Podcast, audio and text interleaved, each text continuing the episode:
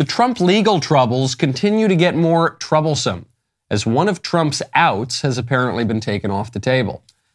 If Trump were to be convicted at the federal level, he could still run for president, win, and then theoretically pardon himself.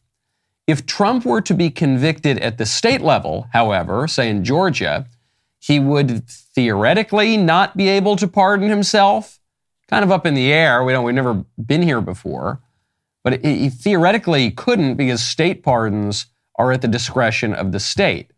And in the case of Georgia, he could not even rely on Republican Governor Brian Kemp to pardon him. One, because Kemp hates Trump. And two, because in Georgia, the governor, oddly enough, does not even have the power to issue pardons. In Georgia, that power lies with the State Board of Pardons and Paroles, which has five members, the majority of whom hate Trump. And even if they love Trump, the board members have to wait, according to statute, until a convict has served at least five years of his sentence before even considering his application. Now, some lawyers disagree. Mark Levin insists that Trump can, in fact, pardon himself, even in Georgia, because the Constitution's silent about whether a president can be indicted, he says. The DOJ, under both parties, has said that you can't indict a sitting president because it would cripple the executive branch, and because, quote, the supremacy clause in the, con- the supremacy clause rather in the Constitution prevents local DAs from prosecuting presidents because the effect of those indictments would practically be no different from a federal indictment. It would just take out the executive branch. And you know what my take on all of that is? Yeah, sure. Sure, whatever. Mark Levin is a sharp guy. He's a sharp lawyer. His legal arguments sound fine to me. But also, this is not about legal arguments. The liberals arrested the former president and current opposition leader for recommending a TV show on Twitter. We are so past the point of serious legal arguments. I keep hearing if such and such happens, if, if the libs do such and such, then they'll really have crossed the Rubicon. They've already arrested the opposition leader. They're threatening him with more than 700 years in prison. They're timing the trials to prevent him from winning the presidential election. At what point do we admit that they have crossed the Rubicon already?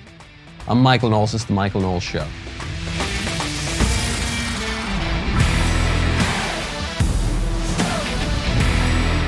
Welcome back to the show. We've got breaking news this morning. That lady playing the new Snow White continues to be insufferable. We'll get to this breaking and very important news in just a moment. First, though, I don't want to move on from the DOJ and, and from the, the liberals wielding political power to protect their own and to attack conservatives. Moving away from Trump for a second, focusing on the Bidens, you know that Merrick Garland, Biden's attorney general, has just appointed a special counsel in the case investigating Hunter Biden. This after the liberals told us there was nothing to see with Hunter Biden, no evidence of any crime. This after the DOJ tried to get a sweetheart deal for Hunter Biden that would allow him to avoid any consequences and avoid Joe Biden to avoid any, uh, any scrutiny about the weird money that was coming into the Biden's family bank accounts from overseas, from Ukraine and Kazakhstan and all sorts of other places.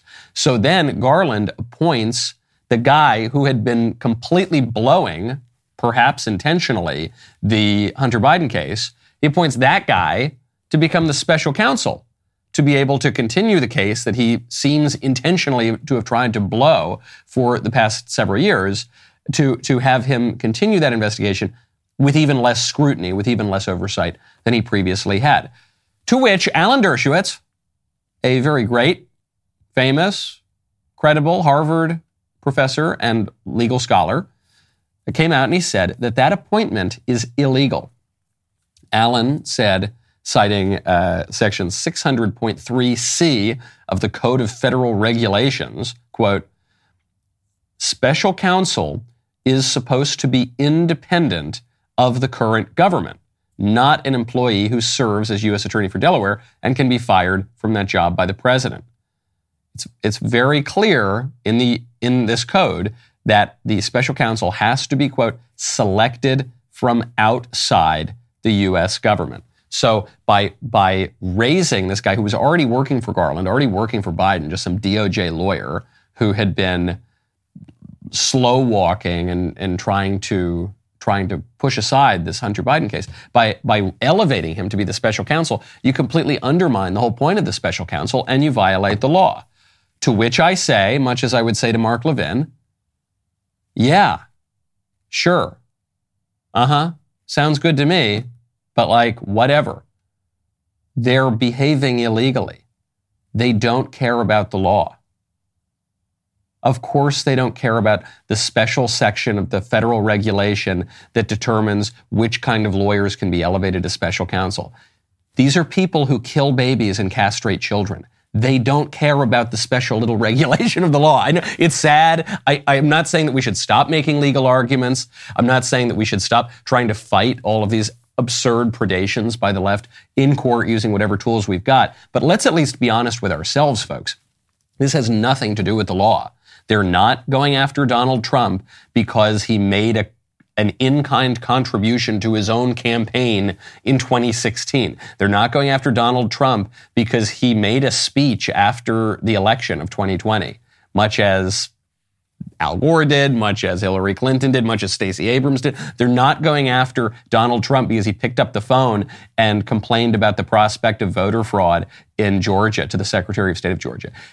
They're just trying to get him. They're just going to get him and they're going to use whatever specious, ridiculous arguments they can. They don't care about the law. They don't care about the positive law. They don't care about the civil law. They certainly don't care about the constitutional law.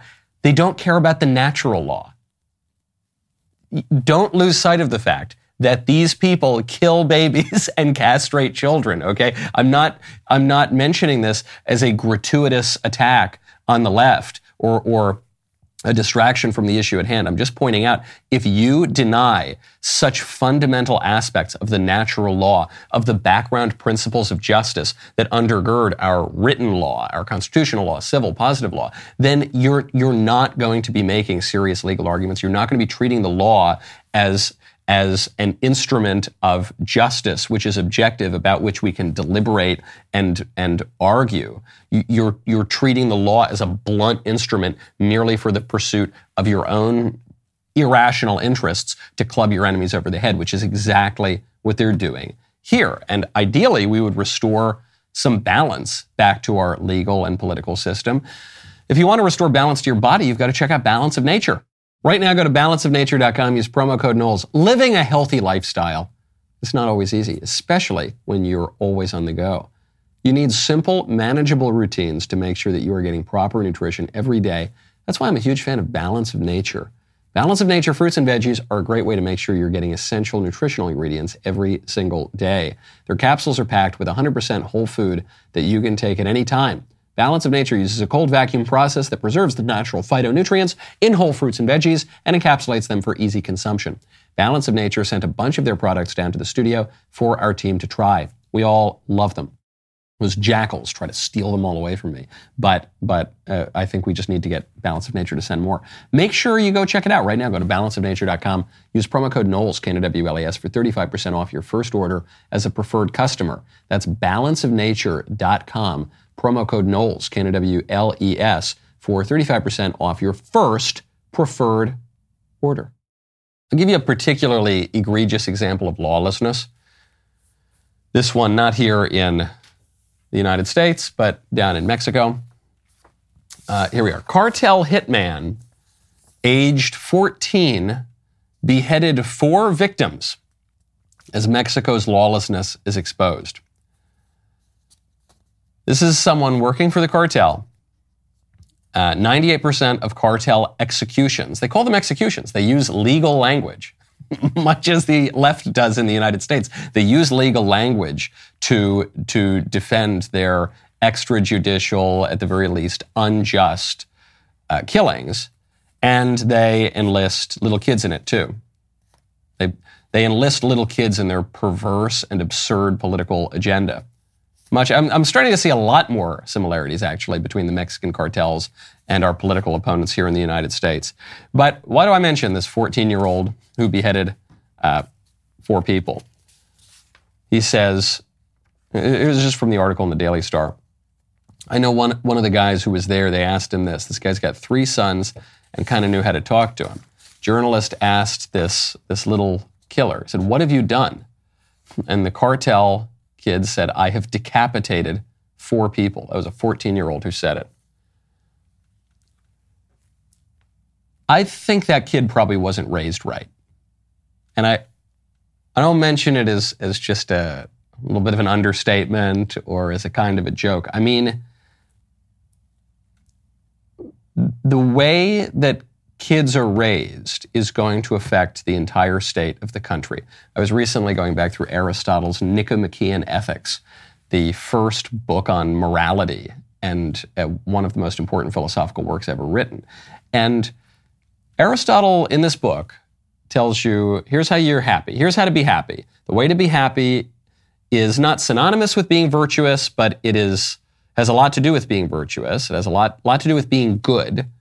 Good people tend to be happy, and the way to be good is to practice the virtues, and the way to be good is to gain some intellectual virtue, though a lot more of it is about practicing certain habits. And this is a crucial part, and it's very hard for, for people to hear in the modern age. You gotta be raised right. If you're not raised right, it's going to be a lot harder for you to become virtuous and to become good and to become happy. Because being good and being virtuous is not just about the actions that we do, but being good and being virtuous is also about the desires that we have. You know, a friend of mine says that facts don't care about your feelings, which may be true, but virtue does care about your feelings. So in, in, Aristotle's scheme, there are four kinds of people. There are self-indulgent people, people who do bad things, and they're unrepentant. They just they're happy that they do. They're not really happy, but they at, at least convince themselves that they enjoy doing bad things. There are incontinent people who know that they shouldn't do bad things, but they still do them. There are continent people who know that they shouldn't do bad things and they don't do them, but it's hard for them not to do them. It, it requires grit and endurance and resistance. And I think that's where most people think it ends. I think that most people think that that explains bad people to good people. But there's a fourth category. And this is the only category that Aristotle says is really happy people. And that is virtuous people who not only do good things, but actually get pleasure from doing good things.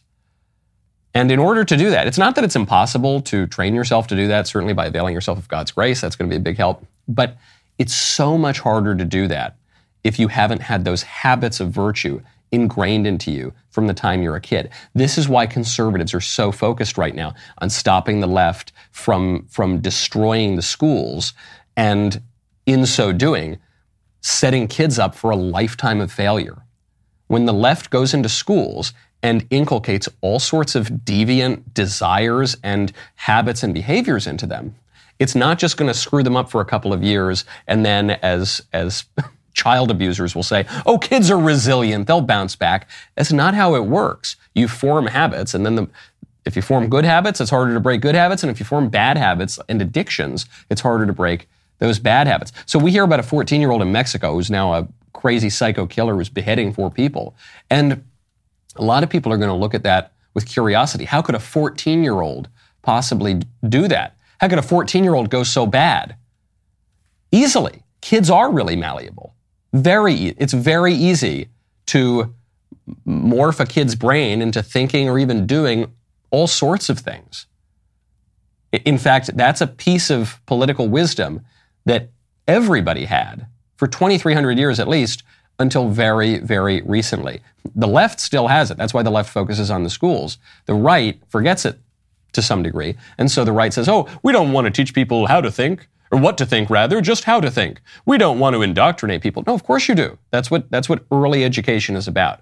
Is just rote training in certain behaviors. So, are you going to teach kids to clean up their dishes and re- recite their alphabet and respect their mother and father? Or are you going to teach uh, kids to cut off people's heads and do all sorts of the deviant things that the American left wants them to do? That's that's the question before you, but you can't you can't avoid it. That period of early education is going to account for half, more than half of, of what the, the people of a country are going to look like down the road.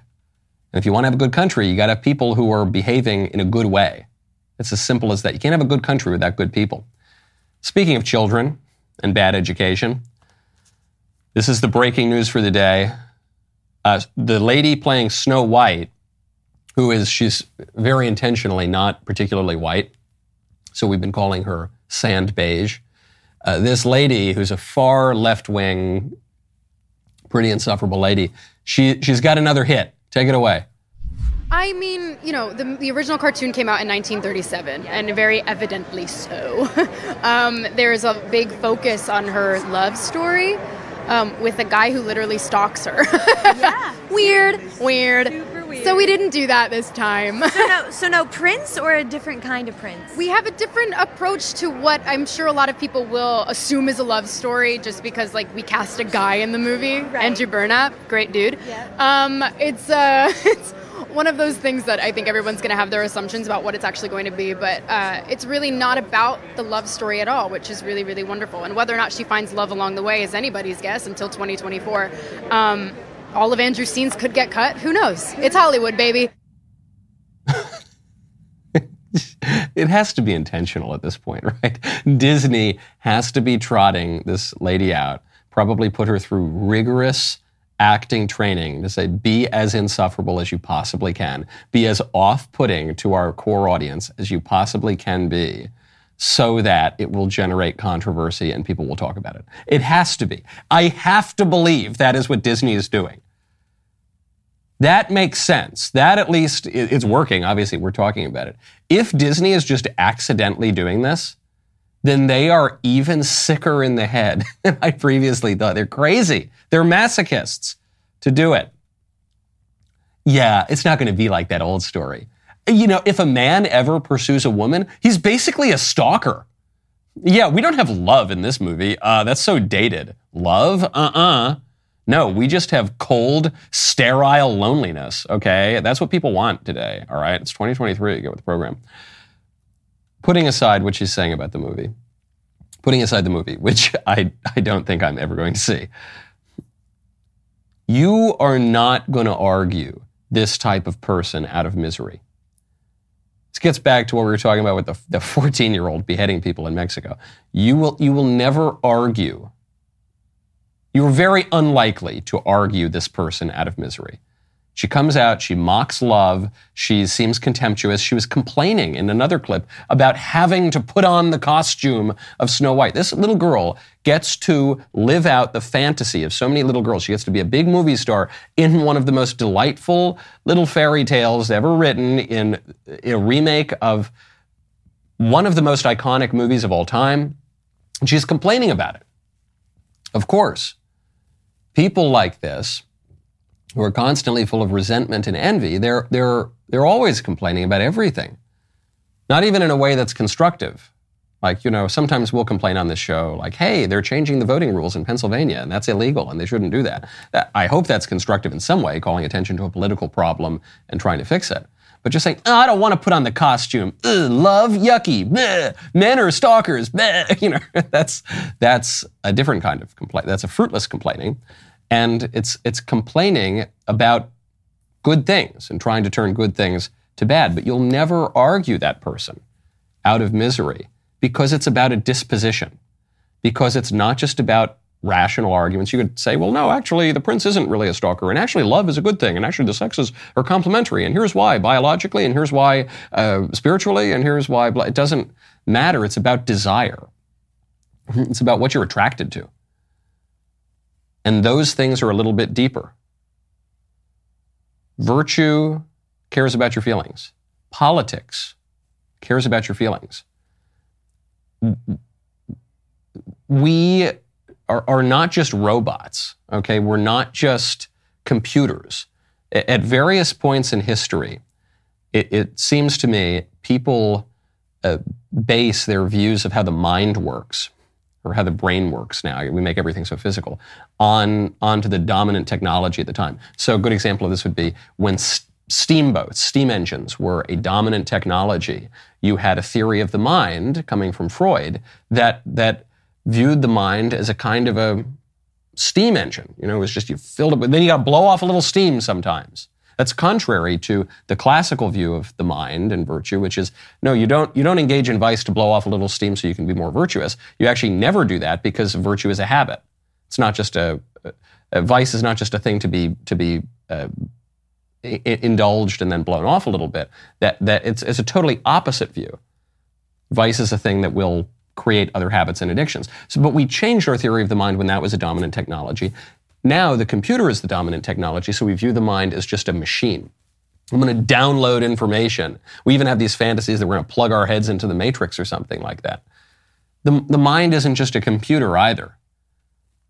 Because a computer doesn't have desires. ChatGPT, AI, they don't have actual desires. Human beings do have desires, and we're attracted to things. And we're going to pursue our desires, whether they're reasonable or not we hope that those desires are in accord with reason. That's what education is about, is about, is about bringing our desires into accord with right reason. But today, a whole generation of people, more than a whole generation, has been raised to turn their desires away from things that are good and natural and conducive to flourishing and toward things that are deviant and ugly and are going to mess them up and are going to lead them to have miserable lives. That's where we are. If you want to fix that, okay, make some rational arguments. That's fine. I, I, feel the same way about all the legal arguments about Trump. They're not. They're not basing the prosecution of the persecution of Trump on legal arguments. They're doing it based on the desire to get him and put him in prison for over 700 years or kill him. That's what it's about. so you, you've got to address not just the reason, but the desire, and then ideally bring the two together. Now, when you want to bring together a good employee with your company, you've got to check out ZipRecruiter. Right now, go to ziprecruiter.com slash Knowles. If you're hiring, you know it's incredibly difficult to attract top talent. And with the current labor market conditions, it's even harder than ever. That is why you're going to want to partner with ZipRecruiter. ZipRecruiter gets it. ZipRecruiter knows how tough it is right now. They've figured out solutions for the problems that you are facing. Try them for free at ziprecruiter.com slash Knowles. To reach more of the right people, ZipRecruiter posts your job to 100 plus job sites ZipRecruiter's smart technology finds great matches for your job and then lets you invite the most qualified people to apply for your job. Their pricing is really straightforward, and you can stick to your budget with no surprises. Team up with a hiring partner such as ZipRecruiter that understands what you need. Four out of five employers who post on ZipRecruiter get a quality candidate within the first day. Go to this exclusive web address for free, ziprecruiter.com slash Knowles. That is ziprecruiter.com slash K-N-O-W L-E-S. ZipRecruiter, the smartest way to hire. You know, Candace just wrapped the 10-part series Convicting a Murderer. You don't want to miss it. It's one of the most ambitious projects yet. You might be familiar with the Steven Avery case, everything that happened in Manitowoc County. This is especially true if you watched Making a Murderer. But it turns out the filmmakers only told you part of the story. Coming soon, Candace Owens will unveil the shocking parts of Avery's story that were omitted from the Netflix series. I'm excited to present the Convicting a Murderer trailer. Check it out. This is a collect call from uh, Steve. an inmate at the Calumet County Jail. The man served 18 years in prison until DNA evidence cleared his name. The Two Rivers man was convicted of sexual assault in 1985 but exonerated with DNA evidence in 2003. So, this is the infamous Avery lot. Now, two years later, he again finds himself tied to a police investigation. Accused of murdering Teresa Halbach on the Avery property. Steven Avery's 16 year old nephew admitted his involvement in the rape and murder of Teresa Halbach. The car is discovered just around the bend. It was just this worldwide phenomenon. I think they framed this guy. I think he intended to crush the vehicle, but ran out of time. Avery thinks the $36 million lawsuit he filed is why he's being targeted in this investigation.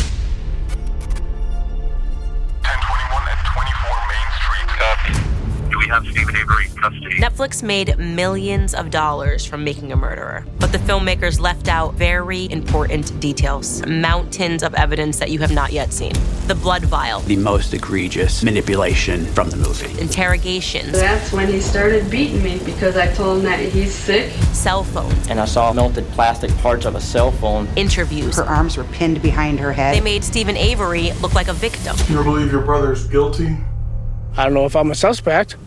I got nothing to hide.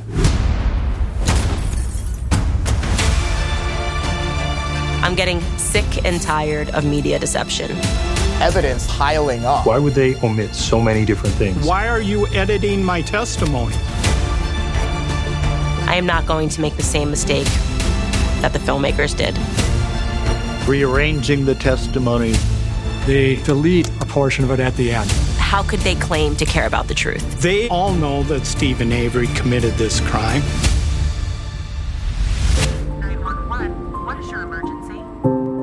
The evidence forces me to conclude that you are the most dangerous individual ever to set foot in this courtroom. To get the rest of the story, you've got to watch Convicting a Murderer coming to you this September.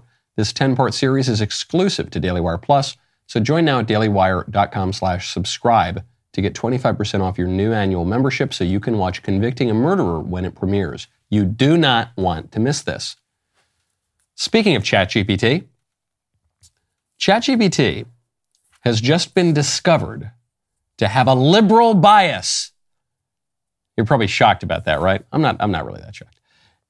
Uh, researchers from the University of East Anglia asked ChatGPT to answer a survey on political beliefs as it believed supporters of liberal parties in the US, UK, and Brazil might answer them. They then asked ChatGPT to answer the same questions without any prompting and compared the two sets of responses. The results showed a quote significant and systematic political bias toward the Democrats in the US, Lula in Brazil, and the Labour Party in the UK, according to researchers. Uh, the paper adds to a growing body of evidence showing that the chatbots uh, are left wing and they're infused with assumptions, beliefs, and stereotypes found in the inputs that that they receive. And the question here is whether or not this could swing the political order. This could even swing elections, they worry. As we're heading into the 2024 election, people are using these chatbots not just to test out the limits of AI, they're using them in their daily lives. They're using uh, ChatGPT and Google's Bard to summarize documents, to answer questions, to help them with their professional writing, to help them with their, their educational writing or personal writing. Google has begun using this technology directly in search results. Political campaigns are using it for fundraising emails, for, for direct correspondence. And ChatGPT will lie about its biases, or maybe, maybe just be unaware of its biases, or really unaware of anything because it's not conscious. But ChatGPT will say, oh no, I'm not political, I'm not partisan, I'm not liberal or conservative. I'm just calling it like I sees them. I'm just a computer, beep, beep, boop. But then uh, it will spit out left wing propaganda. Well, I don't even know why this is a headline. This is, there is nothing new about that. It's a little spooky. I get how if you just heard that story, you would say, oh no, this is threatening our whole political order. Because now this new technology is doing what the entire culture has done for 100 years, 70 years at least. Oh no, this new technology that we're using everywhere is going to do the same thing that was previously accomplished by the media and by the educational system and by workplace diversity officers and by bureaucrats in the federal government and by bureaucrats in the state government and by eh, publishing and by music and by entertainment and by everything, by the whole everything. That's all there. There's nothing new or special there the political order is always going to tilt one way or the other. And the political order might pretend to be neutral, as ChatGPT does and as liberalism does, but it's not neutral. It's, of course, imbued with all sorts of assumptions and premises that are the basis of belief. I'm on a real Aristotle kick right now, good old Uncle Aristotle, because he's right about almost everything. And Aristotle points out that the scientific reasoning that we pride ourselves on, modern, old scientific reasoning, modern scientific reasoning, doesn't just come out of nowhere. It rests on something. Scientific reasoning is premised on certain assumptions. You if you if you're to engage in mathematics, if you're going to show a mathematical proof, you've got to just accept certain axioms. A equals A, A plus B equals B plus A. You certain certain basic truths that you, you can't prove. You've just got to assume them and move on. Same thing when it comes to any modern scientific inquiry. You've got to assume that our faculties of reason are reliable. You've got to assume that our faculties of perception are reliable. You've got to assume certain facts about the physical world and certain facts about our relation and consciousness of the physical world that are not provable. You could never prove them. And Aristotle says this 2,300 years ago. He says, for scientific inquiry, by which he means inquiry into anything that is eternal, be it the laws of physics or the laws of metaphysics, for things that are eternal, the, there, there is no scientific proof for science. You, you have to begin with intuitive reasoning. You just have to accept certain things as premises, and you better hope your premises are right. You better hope that your intuition is correct. Of, of course, that's how all political orders begin. And my intuition from the beginning is that ChatGPT was obviously going to be skewed to the left because the people making it skew to the left because the political order skews to the left. So, yes, we're aware of that. What are we going to do about it? Well, what I would do is strongly regulate the, the use of ChatGPT, and I would try to, more importantly than that, I would try to shift those premises in the other direction. The classic example of this, which I'm not allowed to mention on YouTube, so this is probably going to be bleeped out, is right now the ChatGPT is going to operate on an assumption that men can be women. I would instead have it operate on the assumption, call me crazy, that men cannot be women. You, you see the bias everywhere, though. Uh, this was obviously plugged in by the people who made it. All sorts of things beyond the sexual revolution into crit- critical race theory, all of the, the favorite ideological hobby horses of the left. So someone, I, I forget where the where the screenshot is, but this went around some months ago. Someone asked ChatGPT, "What can white people improve on?" said, well, white people can be better allies and p- white people can be more conscious and white people can do this and white people can do that and white people can list a whole litany of things.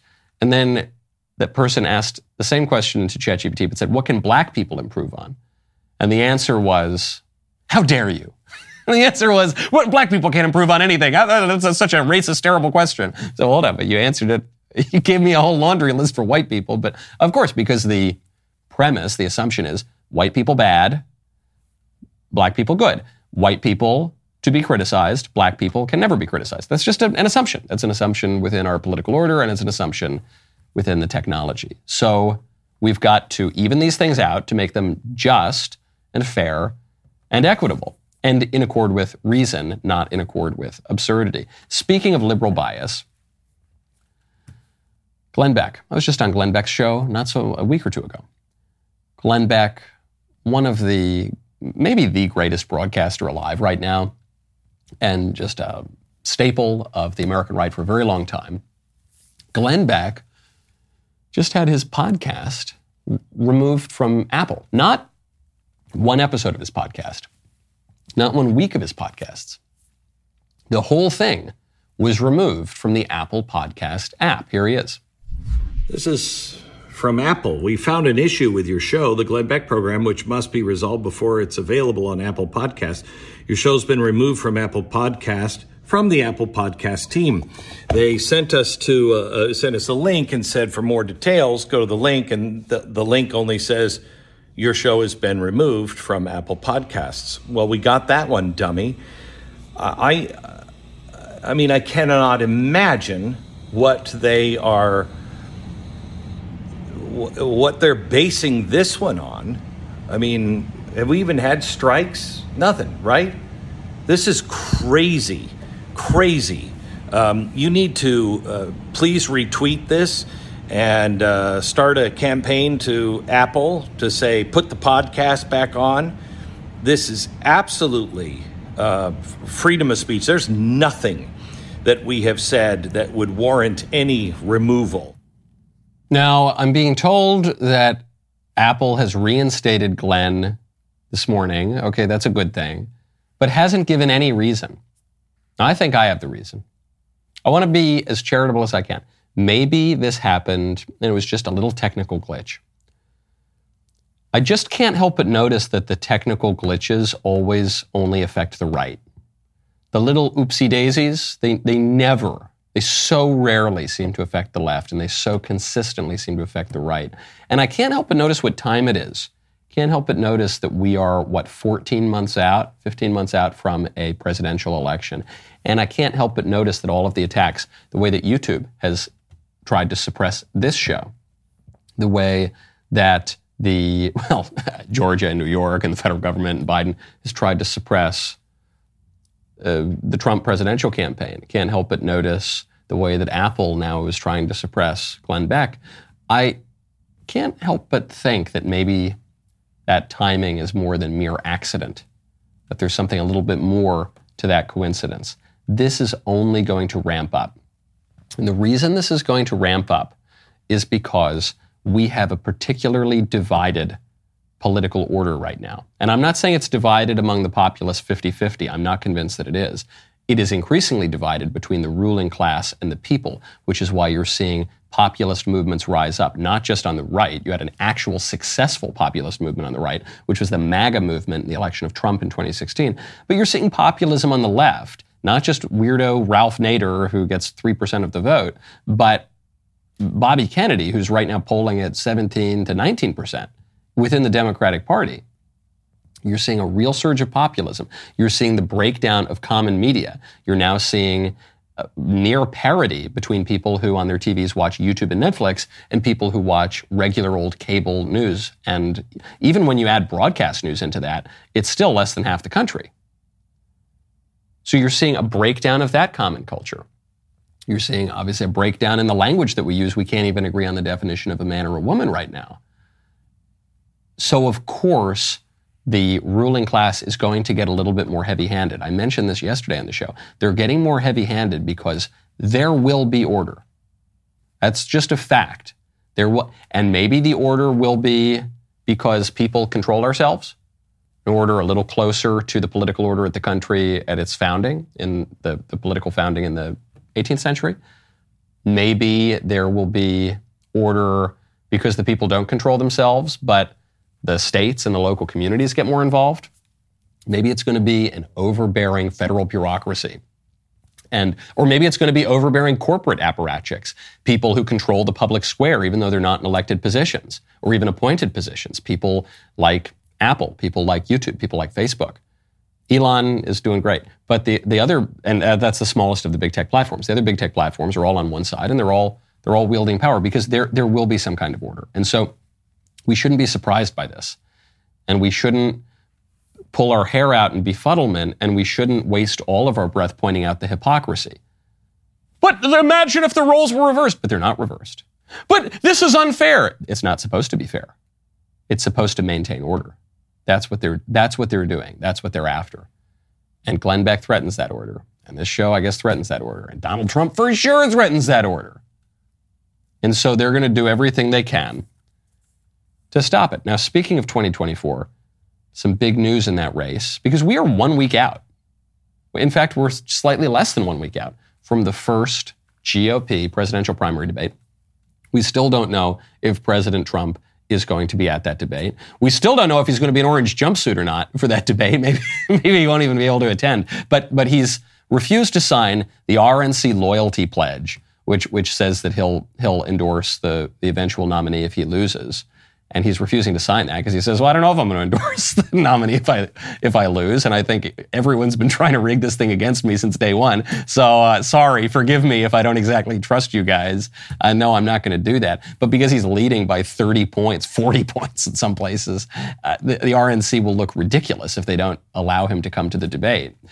So uh, where does it all stand, and, and where do the non-Trump candidates stand? We'll get to that in one second. But first, while we're assessing the horse race. The second annual Daily Wire Fantasy Football Draft Party is coming up soon, and this year we have a sweepstakes for you to enter to be the 10th member in our league.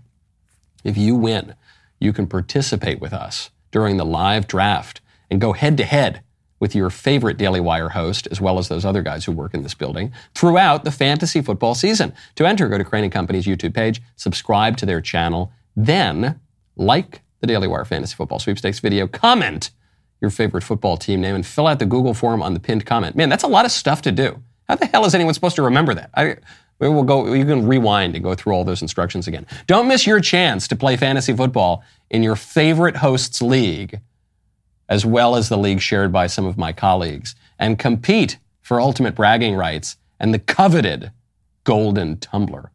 The sweepstakes began yesterday, August 16th. They will end August 19th at 11:59 p.m. Eastern. My favorite comment yesterday is from Pandas and Poetry 3486, who says, Catholic here who has struggled with addiction since age 15. Every time I hear you say another cringe word for pot, I feel myself getting closer for sobriety. closer to sobriety. I'm so pleased that I could be helpful to you. Uh, uh, we all play our part in this world. I'm glad that my mention of the devil's lettuce and the sin spinach and the Peruvian parsley and the Colombian cumin and the old Haitian oregano. You know what I'm talking about, man? I'm talking about pot. Talking about marijuana, Mary Jane. Stuff will make you go into your reefer madness. I'm glad that that could help you to overcome some of the struggles that you have. 2024. New poll out from Kaplan. This is the national Republican primary survey. So again, the primary is going to come down to state polls, but still the national stuff tells you something. Trump is at 48%, so 37 points above his next rival. Pretty good place for Trump to be. The next rival, though, is not Ron DeSantis, who had been the number two candidate for the whole race. The next rival, Vivek Ramaswamy, who's at 11%, so not exactly close to 48, but still, uh, that's a major, major victory for Ramaswamy. DeSantis, one point below at 10%. Pence at 8, which is pretty impressive, actually, given Pence's current tensions within the GOP. Pretty impressive that he's at 8. Christie down at 4. Haley at 4. Scott at 2. Burgum, got the Burgum momentum, Burgum momentum at 1. Asa Hutchinson at 0, where he belongs. We're still in, in silly season, of course. The reason a poll like this matters, though, heading into the debate, which we're now very close to, is because it's going to show you who's got mojo. It's going to affect the momentum going into that debate. Had DeSantis been the clear and away number two candidate going into the debate, then a lot of the focus would be on him. For better or worse, people might be attacking him, but also he would command a lot of the attention. Now, even if DeSantis is still statistically tied with Vivek, the fact that this guy who came out of nowhere has been able to, according to one poll, actually unseat him as number two, and according to other polls, at least get you know somewhere up in the same vicinity. That doesn't look as good for DeSantis, and so people are just going to be looking at other candidates, especially if you're a, a Republican who hates Donald Trump. You're, you're now going to be more open-minded to the other candidates, whereas perhaps previously you might have thought DeSantis is the guy we've all got to rally around. The momentum here really, really matters. Who has got the mojo? Another candidate is popping up. This is in New Hampshire. Chris Christie is, is now number two in New Hampshire. So he's surpassed Governor DeSantis in New Hampshire. Again, it's statistically tied. Trump is far and away winning. Uh, Christie is at 9%, DeSantis is at 8%. Still, this matters because of the mojo and, and because Christie's going to be in this debate. So if, if, and by the way, who called it? Who freaking called it? I'm now back on the croissants. I'm now back on the croissants. My gut instinct, I think, may have been right, or at least plausible, which is don't sleep on Christie. I don't think the guy's going to be president, but he could have a moment, especially because he's a good debater. Don't forget that moment when he took out Rubio. He's really adept on his feet. And the other candidates on that stage, Vivek is, is good. I mean, Vivek is pretty quick, quick witted in that way. And, and DeSantis is good. I mean, DeSantis gives great speeches. I heard DeSantis give a speech at the Claremont Institute once. I thought it was an excellent, excellent speech. I'm not saying the guy can't talk, but he, compared to the other candidates on, on this stage, he is not known for his quick responses, his fast little zingers. That's not, he's good at beating up the media in press conferences. He's, he's reasonably good at giving speeches, but that's not where he's going to shine. And so that's why the momentum going into the debate is going to be so important because especially, I'm just looking at the field here, those two guys, Christie and Vivek, they're gonna, they're gonna do pretty well. Whether Trump is there or not, they're going to, they're going to be more impressive on the debate stage, I predict, than probably anyone else. Now, speaking of Christie and Trump in the debate, Joe Scarborough of MSNBC believes that the reason that Trump doesn't want to show up to the debate is because he is afraid of the Chrisissons. I do think he's scared of Chris Christie. He saw what Chris Christie did to Marco Rubio when Chris Christie went into a debate with one thing in mind he knows Chris Christie put Jared Kushner's father in jail for a very long time. He knows he's a prosecutor who's ruthless and knows how, how to, to push his case. And he also knows that his secret sauce in 2016 was being the disruptor, right? Shaking Hillary Clinton up on the debate stage, shaking the Marcos uh, and everybody else up on the debate stage. That gig, that's like eight years old, right? Right? That's Elvis in 77 now. And, um, I think Chris Christie's got his number and he knows, hey, Donald Trump, He's the gut instinct, obviously, his political gut in, instinct is second to none. Like he sees it coming. And so I just don't, I, I think he's scared to death of Chris Christie and will not have the guts to go or the nerve to go on uh, stage with Chris Christie anywhere. Okay, I, I don't agree with the second part of that analysis that Trump's shtick is old and nobody likes it anymore. He's Elvis in 77. No, I think he's Elvis in 68 at most. That comeback special. I, and the proof of that is just look at the polls and look at the rallies and look at his reception. He's just, he's been more dominant in the GOP field than most people predicted, than most of the chattering consulting class, the talking class on the left and on the right predicted. Some of us, some of us may have seen it coming, but but a, a, lot of people did not. And so I don't think that's true. I don't think that's how Christie could be a danger. I agree with the first part though of what Joe Scarborough is saying. Chris Christie is not to be slept on. That guy could get a zinger in there on Trump. Maybe, maybe. Let's say the risk is only 10%. If you're Trump and you're up by 37 points, why, why would you take that 10% risk when you have very little to gain and a lot to lose? And frankly, you, you could even gain more if you can convince voters that the reason you're not showing up to the debate is because the RNC is rigging it against you. If you, and this is a, a more difficult case to make, but if, if the Trump campaign can cons- successfully convince voters that the loyalty pledge is just a way to further rig the primary against Donald Trump, then by staying out of the debate, he could seem almost like a martyr. Or maybe it doesn't work. Maybe people say he's a coward. Maybe people say he doesn't want to debate. One, I think the ratings will be a lot lower, so not as many people are going to watch it. And do you really think it's going to dislodge a significant chunk of 48% of Republican voters? Well, half the Republican Party was going to vote for this guy, and we're sticking with him through four indictments and every piece of muck that the establishment has thrown at him for seven years. But he didn't show up to debate Asa Hutchinson, so I'm done with him. I'm done. I'm a Christie man now. No, of course not. So you've got a ton of risk. You've got very little reward. The only way Trump shows up on that debate stage is if he just can't resist the show. You know, it's Theology Thursday, baby. I've got so much more I want to get to. I've got so much to get to. I'm not even going to tease you today. I've been too teasing recently. Uh, so the rest of the show continues now. If I don't have my iPad, I'm going to commit acts of violence in this studio. Become a member. Use code Knowles, K-N-O-W-L-E-S, at checkout for two months free on all annual plans.